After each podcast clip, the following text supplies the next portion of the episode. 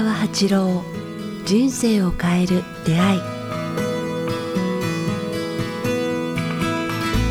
こんにちは早川洋平です、えー北川八郎人生を変える出会い。今日は第243回を、えー YouTube ポッドキャストでお届けします、えー今回も、えー公開収録オンラインでお届けしています。北川先生よろしくお願いします。よろしくお願いします。さあ、えーやっぱりいいですね、このなかなかね、リアルとは若干違うとはいえ、やっぱりこうやって直接オンラインとはいえ、公開収録でこう直接参加した方とやっぱり掛け合いすると全然違いますね。そうですね。ははいい。なんか質問いただいたものを読むよりも。ということで、今回はですね、先生が今回始める前からですね、今日はちょっとこの本の話したいんだよなっていう、先週かは先々週にもね、あのちょっとあの名前出ましたが、先生、本の、まあ、ちょっと話をいただきたいんですああ、そうですね。ちょっと本を映すはい、ここかな。あ僕は画面共有でその本を出しましょうか、アマゾンの本、ちょっと待ってくださいね。これ、はい。この本です。えー宿なしああ、そうですね。結構高いんですよね、これは。そうですね、単行本2000、千中古品でも1200円って書い。スティーブ・ジョブズの前奏ということで、先生、ちょっと簡単にですけど、どんな本か。まあ、あの、笠原さんが送ってきたとき、まあ、こんな難しそうな本と思った、思ったんですよね。なんか、はい、めんどくさいなと、分厚いし、スティーブ・ジョブズのね、前奏って、ちょっと僕偏見を持ってたんですね。偏見、どんな偏見ですか、なんか、あの、禅、禅をスティーブ・ジョブズあのジョブズに教え込んだ、うんあ日本人の、あの、なんか、気難しい、はいあの、禅のお坊さんがいたっていう感じを抱いてたんですね。だから、あんまりこう、関心がなかったんですね、なんか。で、禅というのもなんかこう、ちょっと、あの、近寄りがたいって、難しい、こう、なんか宗門みたいな偏見があったんですけども、はこの本のおかげで、まあ、その辺がすっかりこう取れてしまったって言いますかね。私の偏見がこう、その、この人の公文っていう、はい。みんなかアメリカ人から公文公文って呼ばれてた、この方素晴らしい方やなっていうのうん。を知ってから、なんか笠原さんに当時あの感謝してますね。うん、あこんな人だからスティーブ・ジョブズを好けたし、スティーブ・ジョブズが慕ってきたっていうことを、まあ、この方は、スティーブ・ジョブズはこの方に出会って人生が変わったって言いますかね。うん。だから、スティーブ・ジョブズあのまんま言ってたら、あんな風なこう iPhone を作ったりはしなかったと思うんですね。多分、周りの人も同じようなこと言ってます。うんこの、うん、及川上文、公文さんって言うんですけども、はい。公文さんに出会って、スティーブ・ジョブズは人生が変わったって言いますか。うん。うん、僕らも一緒ですよ。人生の出会い、人に出会って、その人生が開けるっていうんですけどね。はいはいはい。本当に人はやっぱりあの出会いによって、その人生がこう変わってしまうっていうことがうん。あると思うんですけども、まあ、この八梨公文さんは、うん。あスティーブスティーブ・ジョブズは、この公文さんという前奏にあって、はい。なんか全く違う人生で世界を救う、まあ、iPhone, 救う iPhone で救う救えたかどうかは分かりませんけれどもで新しい時代にこう画期的な時代を作ったというのは、あスティーブ・ジョブズがこの大塚川公文さんに出会ったことによって生じたんだなっていうのがこの本を読んでつくづく分かります。この本はその、まあ、当然ジョブズとのこう交流も書かれてるかかと思うんですけど基本的には当然その公文さん自身の人生というか哲学が書かれてるんですか？いや、ちょっとその辺が面白いんですけどね、うん。あの、まあ、ちょっと長くなるけど、まあ、公文さんっていうのはどんな人かって言ったら、まああ、まあ、その公文さんの周りには、とにかくアメリカ人がいっぱいいるんですよ。はいえーあのどの時代のアメリカ人かって言ったら、スティール・ジョブズと同じようなヒッピーの時代の人たち。私の時も、私が高校から二十歳の頃がヒッピーだったんですね。あの、でもベトナム戦争の遠征、まあ、遠征って、あの戦いを、戦うことをきたって、うんえーセックスと薬、ね、あのあ麻薬とはい。ドラッグと、それからこう無職と、から髪を長くして、音楽をやって、なんか長いズボンを履いて、うん。なんか、で、こう、世相を嫌って、こう、なんか、道端で寝て、なんはか、本当にこ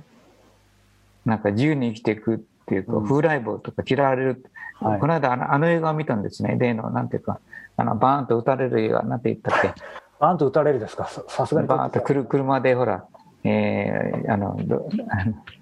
出てこない。昨日ことっていうあの映画を見たほら、勝原さんなんかね、笠原さん、すみません、いきなり笠原さん振られましたけど、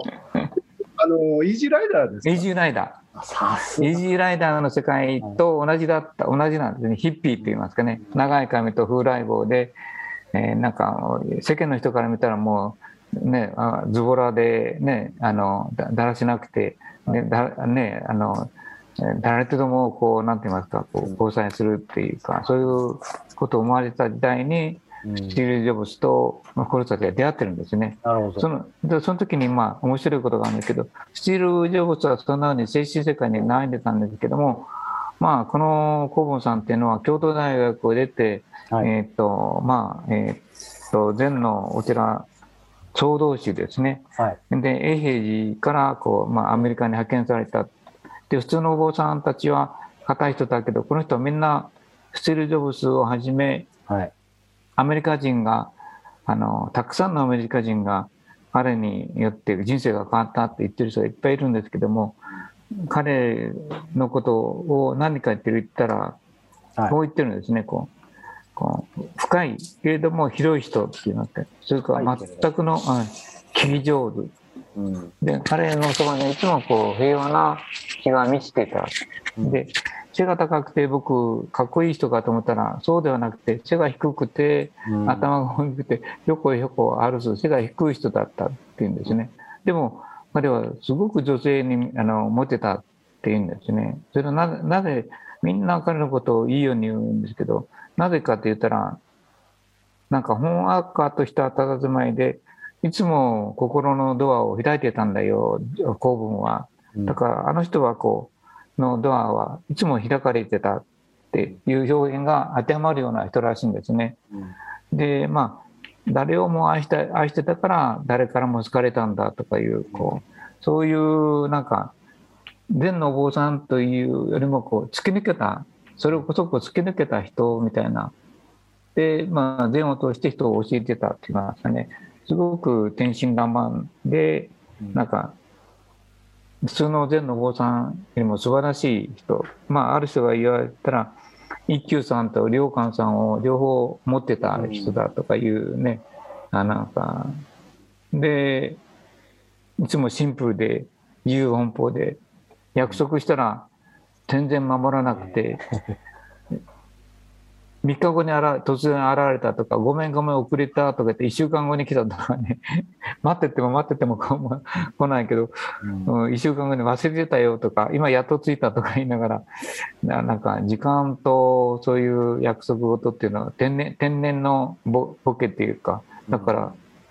それでも彼のことを悪く言えないっていう。日本っぽくないですね、なんかね。うん、まあ聖者に一人みたいなもんで、うん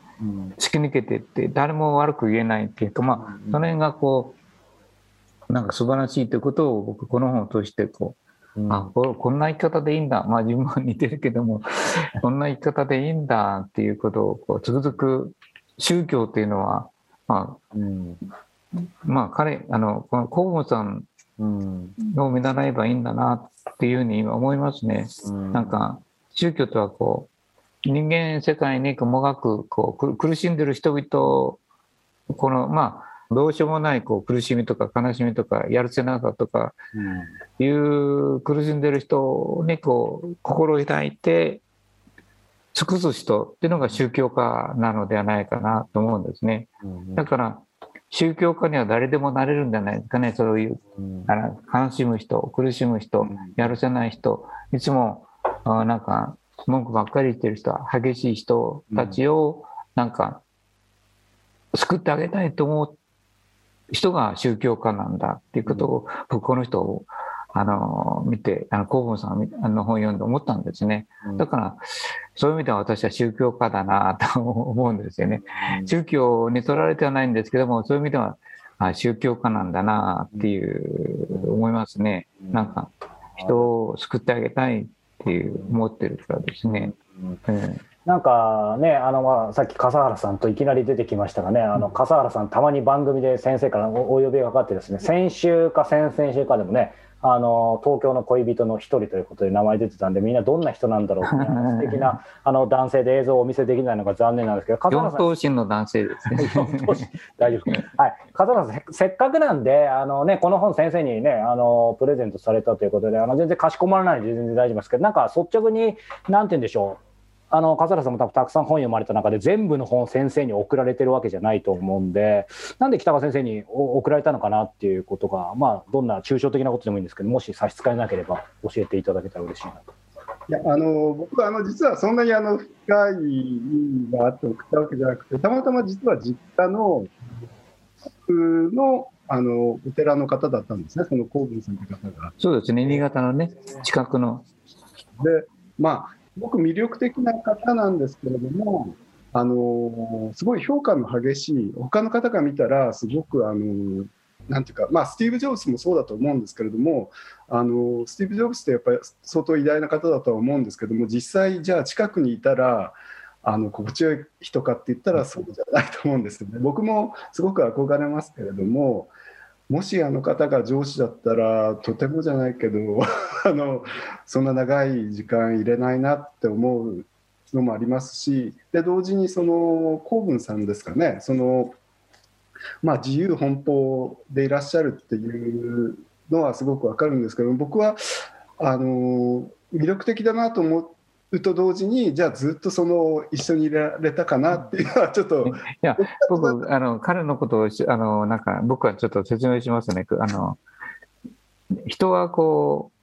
精神的にす優れてるけど生活を共にすることができない人いっぱいいるんですよ。ああの突き抜けた人、約束を守らない人、でも、毒世界からこうお金遣い下手だし、あの女性もたくさんついて、ぼでお酒飲みでね、道道端に寝てしまうけれども、聖者みたいな人がいらっしゃるんですよ。でもそういう人はね、共に生活するのはあのとてもできないと言いますかね、うん、あのお金の使い方も下手だし、対人関係も下手だし、生活、お金を稼ぐなんて、えー一家を持つなんてほとんど考えないで自由奔放だからですね、スティーブ・ジョブズもこうモブもそんな人なんですよ。でもそういう人は逆に世の中の人を救うことができるんですね。だからそこは天然天真爛漫っていうのは、あー自由に生きてるけれどもそれをまたあーなんか救う女性も現れるんですよね。不思議とそういう女性を現れてそれがあの一休さんの時の新如意っていう女性なんですけどね一休さんは70歳であの恋人を入れるんですよね。こう、えーに20代の恋人をいるんですけどまあ一休さんも天然の人なんですけどしねまあそういう人を救う人が出てくる。まあでもなかなかそういう人は生活はねできないと今笠原さんが言ったようにまあ共に生きていくことが一生この人と共にするなんて絶対できないですよ生活は。もう食べるのはむちゃくちゃ美味しいものが食べる寝る時はいつで道端にお酒はもうやまないとかねうんわがままに見えるけど本当はわがままではなくて神に仕えてる人はやっぱりこういう天真爛漫な人だと思いますね。だから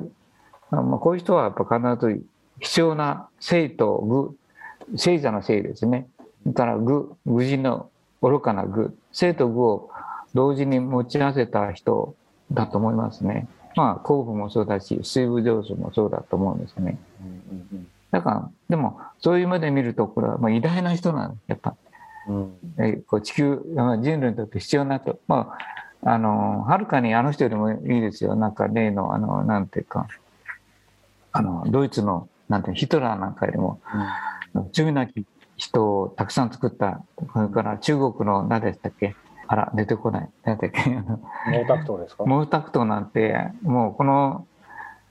公文とかシーブ・ジョブズにはるかにかなわないですね。このうん。その清らかさ。うん。それから凡人たらでも権力に全く関心がないっていうか人を救うことだけに生きてきたとかいう意味ではうん。あのやっぱこういう公文まあそういう人が宗教家なんでしょうね。うんうん、聖なる人と偉大なる人は違うと思うんですね。偉人やっぱ世の中を救う人はやっぱりうん。成功した人ではないんですよ。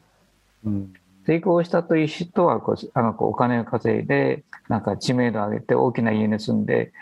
うん、なんかそういう人たちですね。聖なる人ってはもうそんなこと考えないと。ただひたすら人を救うことだけにこう邁進したする人ですね。だけどそういう人はなんか成功した人となんかそういう偉大なる人っていうのは違うと思いますね。うん、うん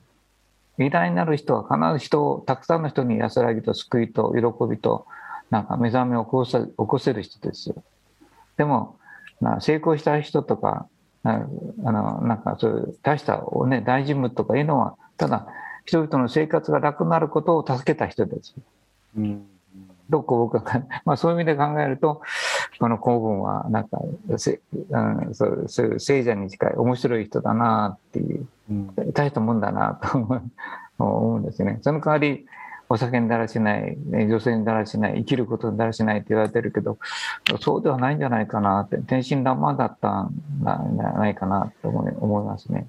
あこの本ねあんまりネタバレしちゃうといけないですけどこの本その成仏との具体的な結構交流とかも書かれてたりするんですか？それかもう公文さんにかなり寄ってる感じなんですかほとんど公文さんの生き方は、うん、でちょっとちょこっと筋成仏が出てくるくらいで、うんうん、いやでもすごい気になりますね。もうなんか本当にこのね紹介文読んだだけでスイス山奥で突然の死その真相はって結構若くして64歳で。そうそうそう60溺れ水泳泳ぐのは上手なのに溺れ死ぬっていう。ちょっとアホな死に方してるかみんなアホやもうなんやっていうみんな言ってるんですけどね。だからまあ本来の宗教家かも分かりませんね、地位と名誉とあの自分の宗教を広げることをししてないというかね、うんうん、あの初期の人だったんですね宗教の初期の人、まあ、ブッダやキリストや、まあ、その周りの人たちの初期の人で組織を大きくしたり、うん、その宗教を大きくしようとしことを一切考えてなくてだからひたすら救うだけの人ですね。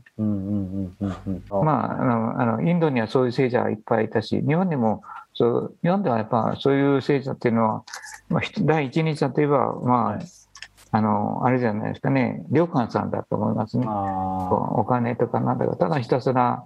存在するだけで人に安らぎを与える。まあこの人も言われてるんですね。ほんわとした佇まいで、なんかそばにいるとなぜか精神的に安定するっていう。うん、なんか私もそういう人になりたいなと思いますね。なんかいるだけでいいねっていう。いやまさにっていうね先生。いなくなったらなんか寂しいねっていうか。うんうんうん、いついつまでもね、はい、あのおお元気でいていただきたいんですけども。はいということであ笠原さんもどうもありありがとうございました。うんはい、また先生にあの、ね、素敵な本とあの映画を お届けしてください。映画まで届けることになっちゃいましたけど。さあ5回にわたってお届けしてきました、えー、オンライン公開収録の方いかがだったでしょうか、えー、この番組では、えー、引き続き皆様からの、えー、ご質問ご感想を募集しております、えー、詳しくは、えー、北川先生のホームページもしくは、えー、メールアドレス北川アットマーク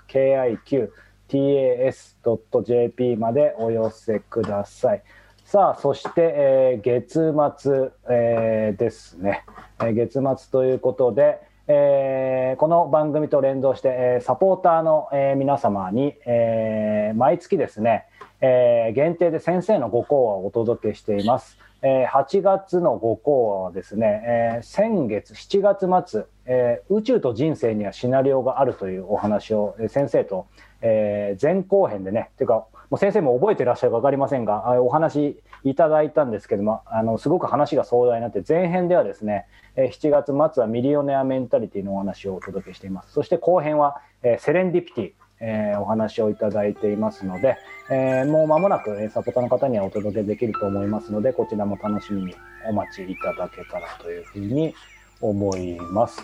ということで、えー、8月、えー、最後ですねもう来月は9月ということで、えー、もう秋真っ盛りかなと。もうスズムシが鳴いているでしょうね。もう聞こえてきそうですね。うん、ということで、はい、あの引き続き、えー、また来週も先生のお話をお届けしたいと思います。えー、公開収録参加してくださった皆様も、えー、どうもありがとうございました。ありがとうございました。はい、それではまた。またお元気で。ありがとうございました。